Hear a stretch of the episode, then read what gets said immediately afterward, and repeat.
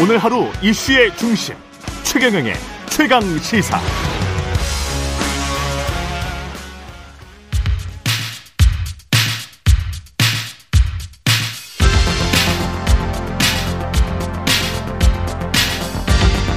여의도 인싸 하태경의 정치 인사이드.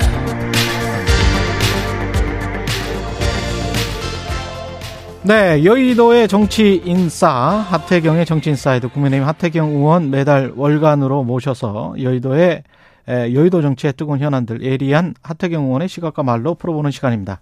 하태경 의원 나오셨습니다. 안녕하세요. 예, 안녕하세요. 예, 국민의힘 소속이신데 지금 저 정보위를 오래 하셨잖아요. 예, 제가 그래 정보위 포함해서 외교 안보 쪽을 오래 했죠. 오래 하셨죠. 그래서 이제 예. 최강 시사에서도 관련해서는 여러 그 통찰력 있는 말씀 많이 하셨었는데 예, 예. 국회 후반기 지금 상임위원장이 다섯 명이 교체되네요. 예, 맞습니다. 여당 몫이 예, 예, 예. 기재위, 외통위, 국방위, 행안위, 정보위 있는데 예. 정보위는 지금 정 나머지는 다 정해졌습니까? 그렇죠. 기, 이제 우리가 해당되는 의원이 여섯 분인데 예. 자, 자리는 다섯 자리. 자리는 다섯 자리고. 서 그럼 정보위만 경합합니까? 예, 보통 이제 인기 상임위가 경합을 하고 아. 정보위는 다 비공개예요. 그래서, 그렇죠. 그래서 정보위원장이 있는지 없는지도 모르는 그런 정보인데 음. 아무튼 그 아무리 우리 당이 안보 정당이다 보니까 안보 정당 인기 상임위가 된 것 같습니다. 이 굉장히 좀 중요한 자리기는 하잖아요. 정보위가 국정원 네, 그렇죠. 있는 거죠. 어, 네. 기밀 유지도 중요하고 또 전문성이 필요하죠. 아무래도 그렇죠. 북한 부분은 전문성이 없으면 좀 이해를 잘 못하니까요. 근데 경쟁 상대가 국토위 올해 저는 이분 네, 기억이 박덕금. 많이 났는데 네, 네, 박덕금 의원이네요. 그러니까 사실 뭐 네. 박덕금 의원 같은 경우는 이제 북한 안보 관련 활동을 하시는 건 없는데 네. 이제 뭐 안보 의지가 투철하시니까. 왜 언제 결정이 돼요? 오늘 뭐 경선을 할 가능성이 많습니다. 네. 이것도 혹시 뭐 무슨 친윤 비윤 뭐 이런 싸움으로 가는 거는 아니죠? 정보위 같은 경우. 어, 원들께서 네. 이제 적임자 음. 선택하지 않을까 싶습니다. 예. 그 일을 잘할 사람을 뽑지. 예. 예.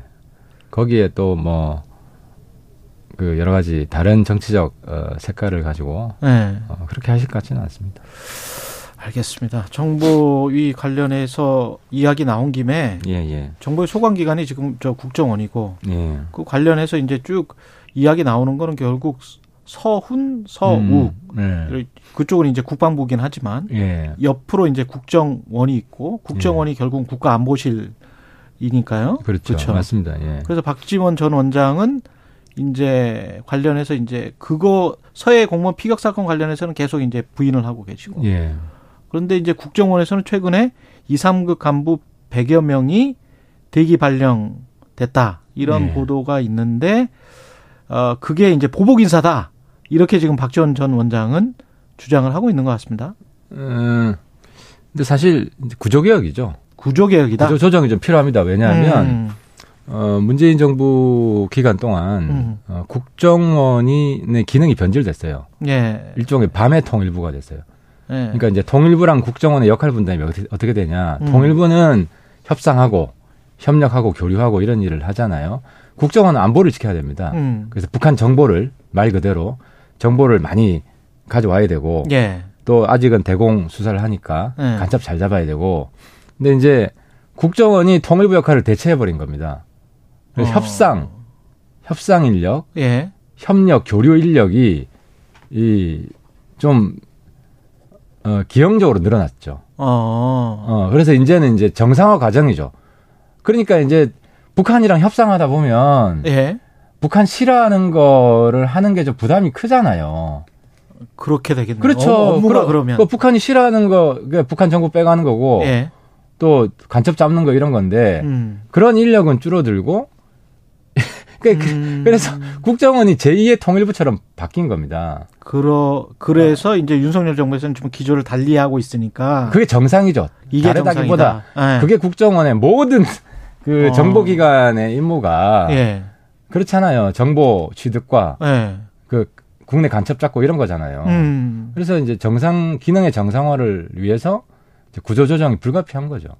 그러면 구조 조정을 해서 그 전에 나왔던 뉴스는 보면은 국정원에서 과거에 했었던 그 왜 세평 같은 거 찾아오고 예. 뭐 이런 것들 있잖아요. 예. 그런 거는 뭐 인사할 때 그런 거는 할 수 있도록 지금 한 건가요? 아니요, 그건 아니고 그건 아니고? 확인해 보니까 그 예. 법무부에 예. 인사 평가를 하는데 음, 음. 국정원에서 체크를 해줘야 되는 거는 그렇죠, 그렇죠. 이제 이 공 공직은 기밀 유지, 보안 유지, 이 능력, 기밀 유지, 보안 전력 유지. 이런 게 중요하잖아요. 예. 그래서 이 사람의 과거 공직 어, 활동 관련해서 네. 보안 유지, 기밀 유지 이런 데 하자가 없었는지 아. 이런 체크를 하는 거죠. 2급 이상에 관해서 그렇죠. 예, 그때 2급 이상 뭐 이랬던 것 같은 그렇습니다. 그 역할을 예. 정식화를 한 겁니다. 세평은 요즘 국정원이 능력이 안 돼요. 국내 정부 수집을 안 하기 때문에 아니 그것도 그 차곡차곡 근데 쌓 맞긴 맞습니다. 왜 차곡차곡 쌓아야지 세평이 돼요. 아 그리고 이제 예. 제가 초선 때는 예. 국정원 직원이 제 지역 사무실에 왔어요. 아니 그건 뭐 끊긴 지 끊긴 지 오래됐고 예, 옛날 뭐 이, 경찰한테 넘어갔죠. 그 몇 몇 년 전입니까? 한, 한 10년, 10년 전. 10년 그렇죠. 저도 기억이 납니다. 잠깐 있다가 이제 초선 때 예. 예, 왔었고 그다음 끊어졌고 없어졌고 예. 경찰은 계속 이제 음. 확인을 하죠. 무슨 행사 오시냐. 그렇지. 어, 예, 이런 걸 하죠. 그래서 아. 세평은 아마 경찰 몫입니다. 우리가 이제 과거에 이제 권위주의 정부 뭐 이런 게 있어 가지고 혹시 뭐 사찰 뭐 이런 어, 우려가 뭐, 있는 예, 거죠. 우려가 우려가 있는 거지만 그런 거는 아니다. 예. 예.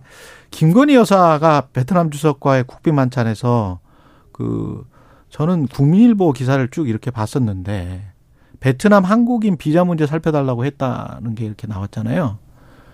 근데 전 이게 좀 이해가 좀 안 된 게 일단 기사 제목도 그, 그 김건희 여사가 왜 비자 문제를 요청을 할까 대통령이 요청 하시면 몰라도 음. 그렇고 그 밑에 있는 사진들 있잖아요. 그게 너무 김건희 여사 중심으로 돼 있는 게 이 대통령실이 그 홍보 라인이나 이쪽이 좀 생각이 대통령 중심으로 돼야 되는 거 아니에요? 제가 그 내용을 못 봤는데요. 예, 예. 어, 당연히 대통령 중심으로 돼야 되죠. 그렇죠. 중심으로 예. 돼야 되고 저희가 이제 외국 저 외통일을 하고 있으니까 예, 외통이 외, 국 나가면은 예. 이제 필수적으로 한인 사회 분들을 봅니다. 음. 교민단체도 보고 또 기업하는 분들 애로사항이 없는지. 예. 그럼 우리가 이제 그 나라 현지 정부 국회의원들 만나기 때문에 일종의 민원 전달을 하죠. 예. 가장 많은 민원이 비자 문제입니다. 아. 어, 그래서 이제 김건희 여사께서도 그 한인들 만났었지 않습니까? 예. 그래서 이제 비자 이야기를 들어서 아. 대통령 외교부 대통령도 당연히 이야기를 하죠. 그게 음. 좀 거드른 거겠죠. 좀 거들었다. 네. 근데 그 기사가 그렇게 나왔을 뿐이다. 뭐 이런 워낙 주목을 받으니까. 주목을. 알겠습니다. 그 알겠습니다. 예, 국민 공감 모임 관련해서는 지금 뭐 이런 한 명이 참여를 했고 예. 이게 전반적으로 어제 가셨어요? 네, 저는 갔죠. 예. 예. 분위기가 어떤 겁니까? 그러니까 자꾸 이제 언론에서는 예. 이제 이제 세를 나누려고 음. 그래야 이제 기사거리가 되니까 예. 자기 프레임에 맞춰서 기사를 자꾸 쓰려고 그러는데 예. 이제, 이제 관심은 그거 아니에요. 전당대회 앞두고 이 모임이 특정 후보를 지지할 것이냐. 그렇지 뭐 추임 모임 아니냐. 아 그렇죠. 특정 후보를 지지하고 그렇지, 그렇지. 선거 운동을 할 것이냐. 예. 그리고 이쪽 주도하는 사람들이 특정 후보 지지해 달라고 어. 어 이런 식으로 뭐 이제 설득도 하고 압박도 하고 예. 그러지 않을 거냐. 그러는 순간에 이 세가 확 줄어듭니다. 그래요? 네, 하기가 어렵죠. 아.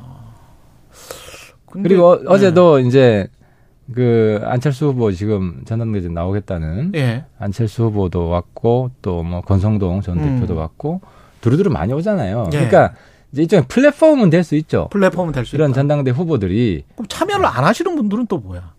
그거는 처음에 사람 모을 때 예. 이제 친소 관계도 작동을 하고요. 예. 그리고 공부 모임이 많아요.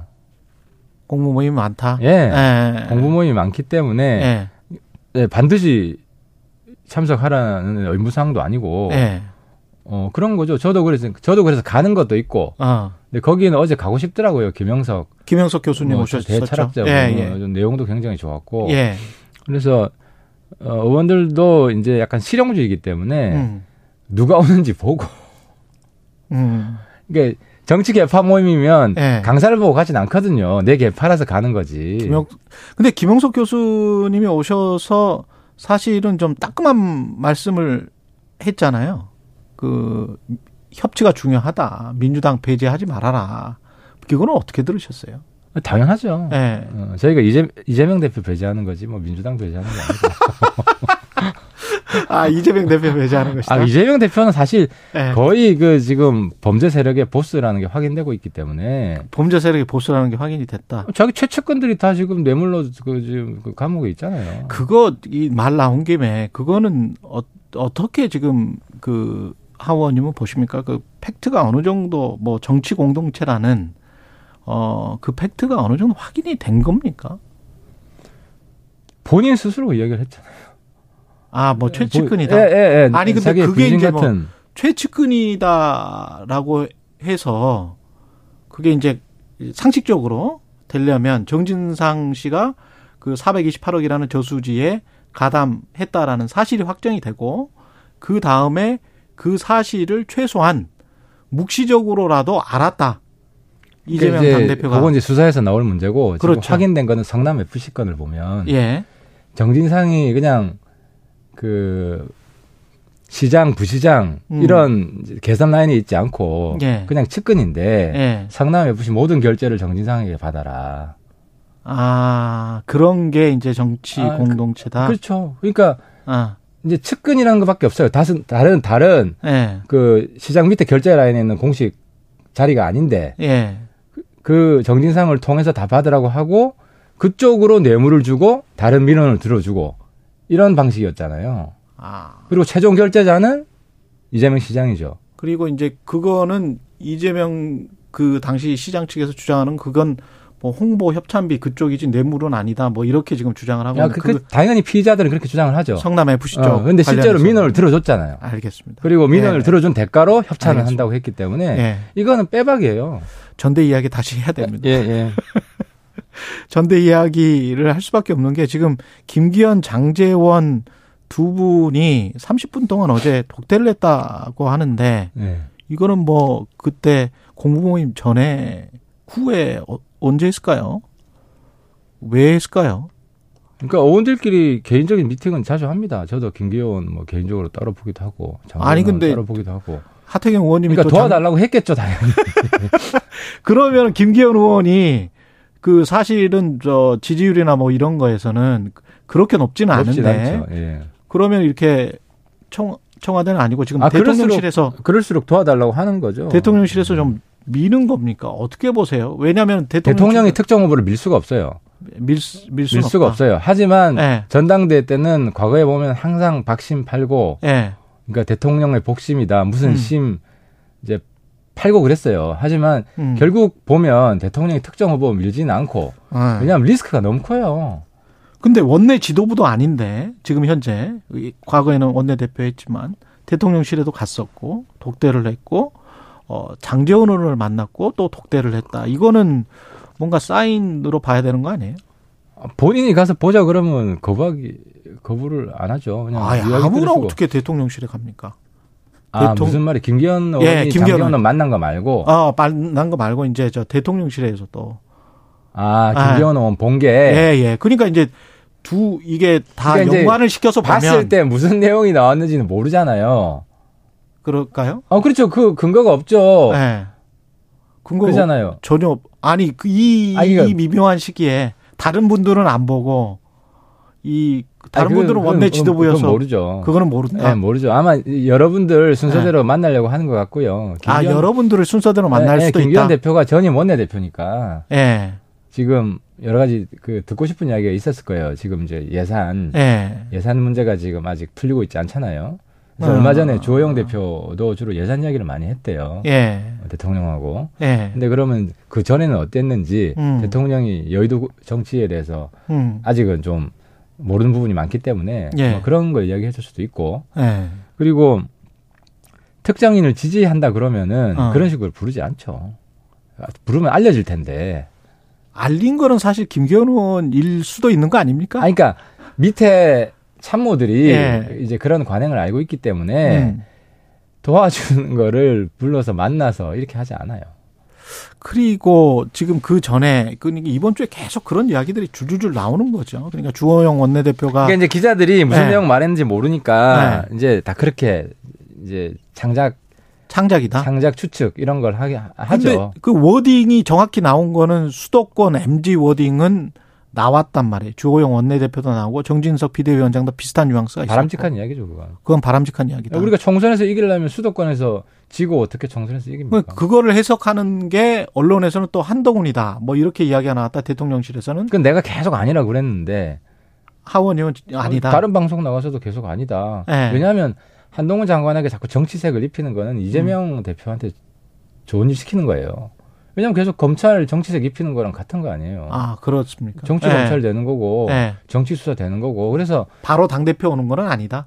아 그러면 안 예, 그렇게 하면 안 되죠. 지금 수사 그, 수사하는 게 음. 정치인 수사하는 게 워낙 많고 예. 이런 상황에서 엄정 중립을 지키는 자세를 국민들한테 보여줘야 되고 그럼 주변에 있는 사람도 도와줘야죠. 중립을 지킬 수 있도록 계속 정치색을 입히고 그래서 제가 당에서도 어. 그거는 자제령을 발동해야 된다. 한동훈 장관 뭐 출마, 뭐 총선, 뭐 총선은 좀 남았지만 그것마저도 근데 왜 그렇게 자꾸 한도 그 여당 내에서 그런 이야기가 나오는 거는 왜 그러는 거예요? 기자들이 자꾸 강요해요. 물어보려고 그런 답변 끌어내려고. 기자들이 그럼 만드는 거예요, 이것도? 어, 기자들이 그런 기사를 쓰고 싶어 하죠. 왜냐하면은 음. 한동훈 장관이 지금 그나마 여론조사하면 좀 많이 나오잖아요. 아, 그래서? 예, 그러니까 그렇게 이제 정치 쪽으로 연결시키려고 하는 건데 네. 어쨌든 그건 윤석열 정부의 국정을 도와주는 게 아니다. 음, 결국은 당내에 지금 있는 분들 중에서 해야 된다 이런 말씀이시네요. 하원님. 그래서 기본적으로 네. 어, 저는 이제 윤 대통령 주변에 있는 분들도 누가 당 대표가 되든 음. 화합하고 협력하는 자세를 가져야 된다. 누가 당 대표가 되든 그렇죠. 그리고 당 대표를 개입하는 게 어렵고 네. 예를 들어 개입했는데 안 됐다고 생각해 보세요. 네. 관계가 나빠질 거 아닙니까? 그럼 유승민 의원이 되더라도 개입하지 말아야 된다. 될 것 같더라도 당연히 그렇죠. 네. 개입하지 말아야 되고 그리고 룰도 음. 지금 당원 비중도 높이려고 하는 저는 그래서 그 서, 수도권 MZ 이야기를 하면서 당원 비중 9대 1로 가자. 이거 서로 상반된 이야기예요. 서로 모순된 어, 이야기. 그렇더라고요. 김종재 의원 이야기 들어보니까 전 이해 이해가 안 됐어요. 그게. 예. 당원은 주로 TK 어르신들이 많습니다. 그렇잖아요. 그렇죠. 예. 그러면 당원 비중을 높이자는 거는 수도권 청년 민심이 아니라 예. TK 어르신 민심을 따르자는 거고. 그러니까. 그렇게 되면 후보들이 TK 어르신들이 좋아할 이야기를 많이 합니다.